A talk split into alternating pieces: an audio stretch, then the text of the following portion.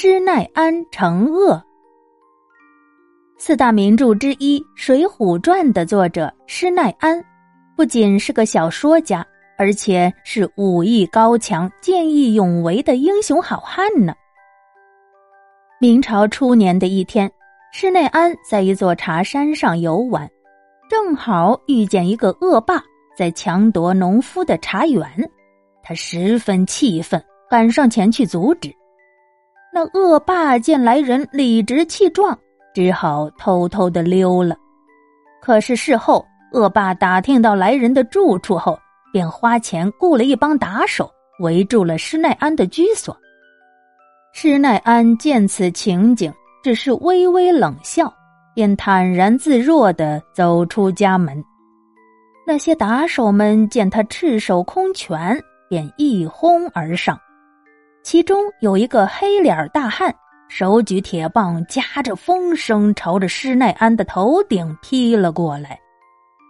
再看施耐庵，不慌不忙，侧身摆头，一个顺风扯旗，让过了棒风，双手就抓住了铁棒，同时飞起右脚，正好踢在那大汉的小肚子上。那家伙咕噜咕噜咕噜滚出去一丈多远。施耐庵舞起夺来的铁棒，一阵旋风般的横扫，吓得那帮家伙四处哇哇逃窜。有一年的元宵节，施耐庵上街观花灯，忽然看见一个恶少在街尾侮辱一名女子，他怒火心头起，用右手把那家伙提起来，而后就像摔死狗似的把他摔在了地上。那恶少吓得连连磕头求饶，施耐庵这才饶了他。谁知道第二天，那个恶少便纠集了七八个无赖前来报复。施耐庵不慌不忙，找来一根粗绳子，让这些无赖们用绳子拴住他的双腿，然后让他们用劲儿地拉。可是尽管他们一个个累得脸红脖子粗，施耐庵那双脚好像是生了根一样，纹丝儿不动。